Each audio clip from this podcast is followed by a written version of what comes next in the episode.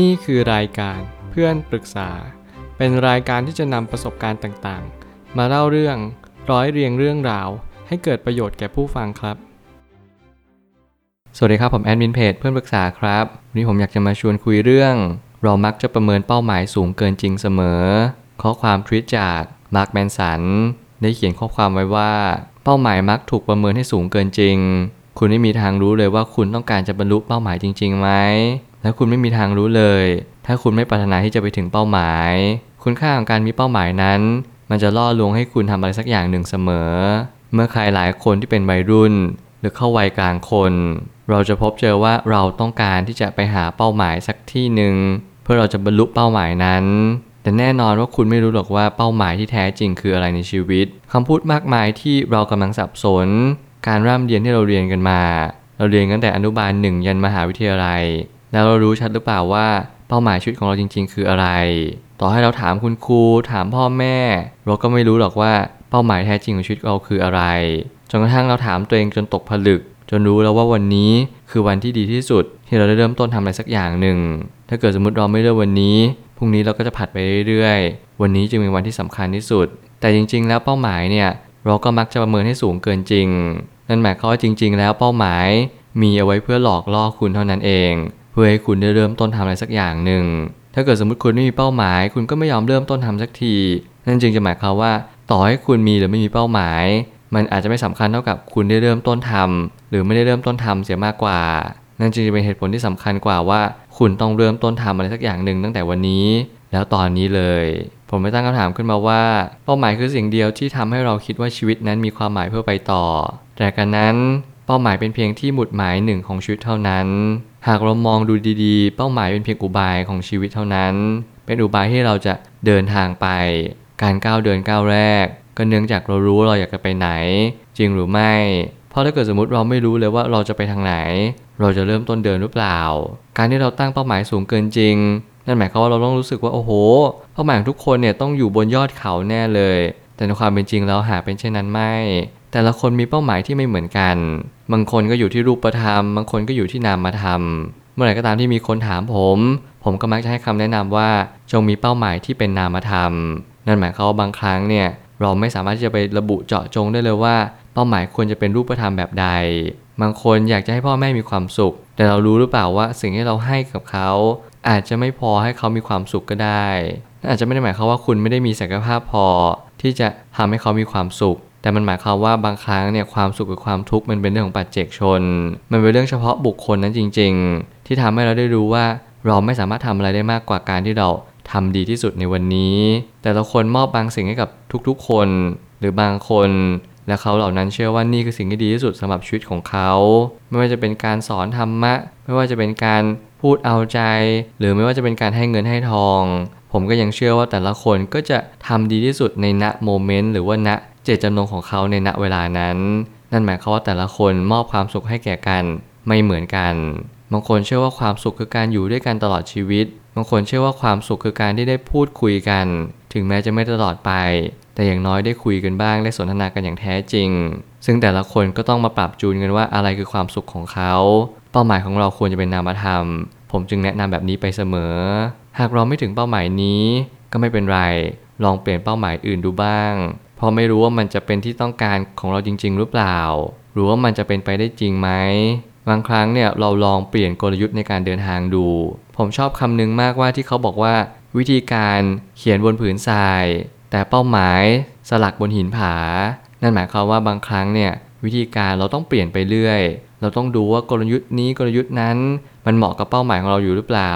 บางครั้งเดินทางไปสักระยะหนึ่งเราพบว่าเป้าหมายเนี่ยมันยังอยู่ที่เดิมแหละแต่กลยุทธ์ที่เราเดินไปหรือวิธีการที่เรากำลังกระทำเนี่ยมันไม่สอดคล้องหรือว่าสอดรับกับสิ่งที่เราจะไปถึงเป้าหมายนั้นนั่นจึงจะหมายความว่าเราจะต้องเปลี่ยนวิธีการเหล่านั้นอย่างเด็ดขาดบางครั้งเนี่ยเราอย่าพยายามดึงดันด้วยวิธีการเดิมๆผมเชื่อว่าการเปลี่ยนเป้าหมายเป็นสิ่งที่อาจจะควรหรือไม่ควรต้องขึ้นอยู่กับบริบทนั้นว่าเป้าหมายนั้นยังดีอยู่หรือเปล่าแต่ถ้าถามผมจริงๆก็คือเป้าหมายที่ดีไม่ต้องเปลี่ยนแปลงเปลี่ยนแค่วิธีการเดินไปก็พอบางครั้งเป้าหมายมีเอาไว้เพื่อให้ไปถึงแต่ถ้าเป้าหมายมันไม่ทำให้เราได้อะไรกลับมาอย่างแท้จริงเราจะต้องสอบทานปัญหาดูว่ากลยุทธ์ที่จะไปถึงเป้าหมายมันดีอยู่ไหมเมื่อไหร่ก็ตามที่เ เป้าหมายนั้นยังคงอยู่เราต้องสอบทานไปเรื่อยๆว่าสิ่งที่เราไปถึงเนี่ยมันควรจะถึงเมื่อไหร่บางครั้งเราตั้งกรอบเอาไว้1ปี3ปี5ปีหรือ2ปี4ปี6ปีแล้วแต่เราอาจจะไม่ต้องตั้งเป็นเลขคู่เลขคี่ก็ได้แต่นั่นคือกลยุทธ์แต่ละคนที่ไม่เหมือนกันเราจงตั้งใจว่ากรอบการเดินทางของเป้าหมายนี้ควรจะอยู่ในกรอบนี้เท่านั้นถ้าหากหลุดกรอบนั่นหมายความว่าเรากำลังเดินผิดทางเราจงเปลี่ยนวิธีการเพราะไม่ว่าอะไรจะเกิดขึ้นผลลัพธ์ที่ถูกต้องย่อมมาตามเหตุที่ถูกต้องเสมอไม่มีอะไรที่ถูกต้องไปมากกว่าเหตุที่ถูกถ้าเกิดเรามั่นใจแล้วเราก็มั่นคงกับเหตุเราจึงได้รับผลที่ถูกต้องตามมามีผู้คนมากมายที่กำลังตามหาเป้าหมายชีวิตแต่จริงๆแล้วคุณค่าของเป้าหมายอาจจะไม่ได้อยู่ที่เรากำลังตามหาแต่เราอาจจะต้องเริ่มต้นทำอะไรสักอย่างกับเป้าหมายที่เรากำลังตามหาอยู่ชีวิตเป็นเหมือนละครเรื่องหนึ่งเราอาจจะไม่รู้หรอกว่าเรากำลังเล่นบทบาทอะไรอยู่ในณวันนี้เพียงแต่เราตั้งใจเล่นฟังผู้กำกับว่าเขาต้องการอะไรจากชีวิตของเราบางครั้งเราอาจจะสวมบทบาทเป็นผู้กำกับบางครั้งอาจจะสวมบทบาทเป็นคนเล่นแน่นอนจงมาเป็นผู้รู้ผู้ดูถ้าเกิดสมมุติคุณเริ่มกำกับหนังเรื่องนี้ของคุณได้คุณจะพบเจอความสุขของชีวิตมากยิ่งขึ้นเพราะว่าคุณรู้แล้วว่าสิ่งที่คุณเล่นไปทั้งหมดเนี่ยคุณเล่นตามความรู้สึกคุณเล่นตามความอยากแต่ถ้าเกิดสมมุติคุณผู้กำกับคุณจะรู้แล้วว่าคุณสามารถควบคุมวงได้คุณสามารถควบคุมสิ่งที่คุณไม่เคยควบคุมเลยนั่นก็คือตัวของคุณเองลองคอนโทรลตัวเองให้ได้มากที่สุดเป้าหมายนั้นมันเป็นเพียงแค่มายาเพราะไม่ว่าอะไรจะเกิดขึ้นคุณต้องเริ่มต้นทำอะไรสักอย่างหนึ่งเด็กรุ่นใหม่มักจะกดดันตัวเองว่าต้องรู้จักตัวเองต้องค้นหาตัวเองให้เจอผมบอกเลยว่าจริงๆแล้วเราควรกดดันตัวเองในระดับที่พอดีหรือพอเหมาะนั่นหมายความว่าถ้าเกิดสมมติเราเปิดไฟต้มน้ำเราไม่จำเป็นต้องเปิดแรงสุดเราอาจจะเปิดให้มันพอดีประกอบกับระยะเวลาที่พอเหมาะพอควรให้น้ำเดือดในจุดที่เราตั้งใจว่าไม่เกิน 10-20 นาทีมันอาจจะเป็นการเดือดที่ดีกว่าซึ่งแน่นอนว่ากลยุทธ์ของแต่ละคนก็ไม่เหมือนกันแต่ผมก็อยากเน้นย้ำว่าอย่าอยู่พื้นที่สบายจนนานเกินไปไม่อย่างนั้นคุณก็จะติดพื้นที่สบายจนเคยชินแล้วคุณก็ไม่กล้าออกไปไหน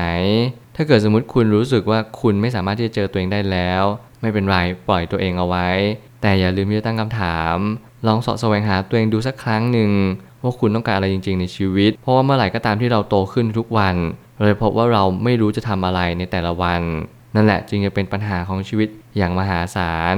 ว่าเราตื่นมาเพราะอะไรนอนหลับไปเพราะอะไรปัญหาที่ตามมาจะตามมาอีกมากมายถ้าเราขาดเป้าหมายหรือความหมายในการมีชีวิตอยู่สุดท้ายนี้จงเริ่มต้นทำอะไรสักอย่างหนึ่งอย่ามัวแต่รีรอให้เป้าหมายนั้นชัดเจนการเริ่มก้าวเดินในวันนี้วันหน้าอาจจะพบว่าเป้าหมายที่เราต้องการอาจจะเปลี่ยนแปลงไปซึ่งนั่นก็ถือเป็นเรื่องปกติสามัญผมเชื่อว่าคีย์เวิร์ดของการมีเป้าหมายเนี่ยไม่ใช่ว่าเราต้องมีเป้าหมายที่ชัดเจนขนาดนั้นหรอกเพียงแต่ว่าเรา small win เรามีเป้าหมายในแต่ละวันเล็กๆน้อยๆไม่ว่าจะเป็นการวิ่งในแต่ละอาทิตย์การเข้าฟิตเนสในแต่ละวันหรือแม้กระทั่งการดูหนังคุณอาจจะลองสร้างเป้าหมายเล็กๆว่าการดูหนังเรื่องนี้คุณได้อะไรกลับมาพ่วงกับเรื่องนี้เขากำลังแสดงอะไรให้เราเห็นตัวละครตัวนี้ทำไมก็ถึงคิดอย่างนี้ตัดสินใจแบบนี้เมื่อไหร่ก็ตามที่คุณตั้งเป้าหมายไปเรื่อยๆแล้วคุณทำสำเร็จคุณก็จะพบว่าตัวเองเนี่ยสามารถจะสร้างเป้าหมายได้เรื่อยๆไม่จำเป็นต้องยิ่งใหญ่ความสำเร็จที่ยิ่งใหญ่เกิดจากความสำเร็จเล็กๆน้อยๆในแต่ละวัน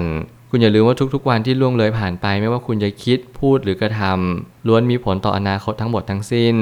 อย่าเพิกเฉยวันนี้โดยเด็ดขาดเพราะวันนี้แหละจะกำหนดอนาคตของคุณผมเชื่อว่าทุกปัญหาย่อมมีทางออกเสมอขอบคุณครับ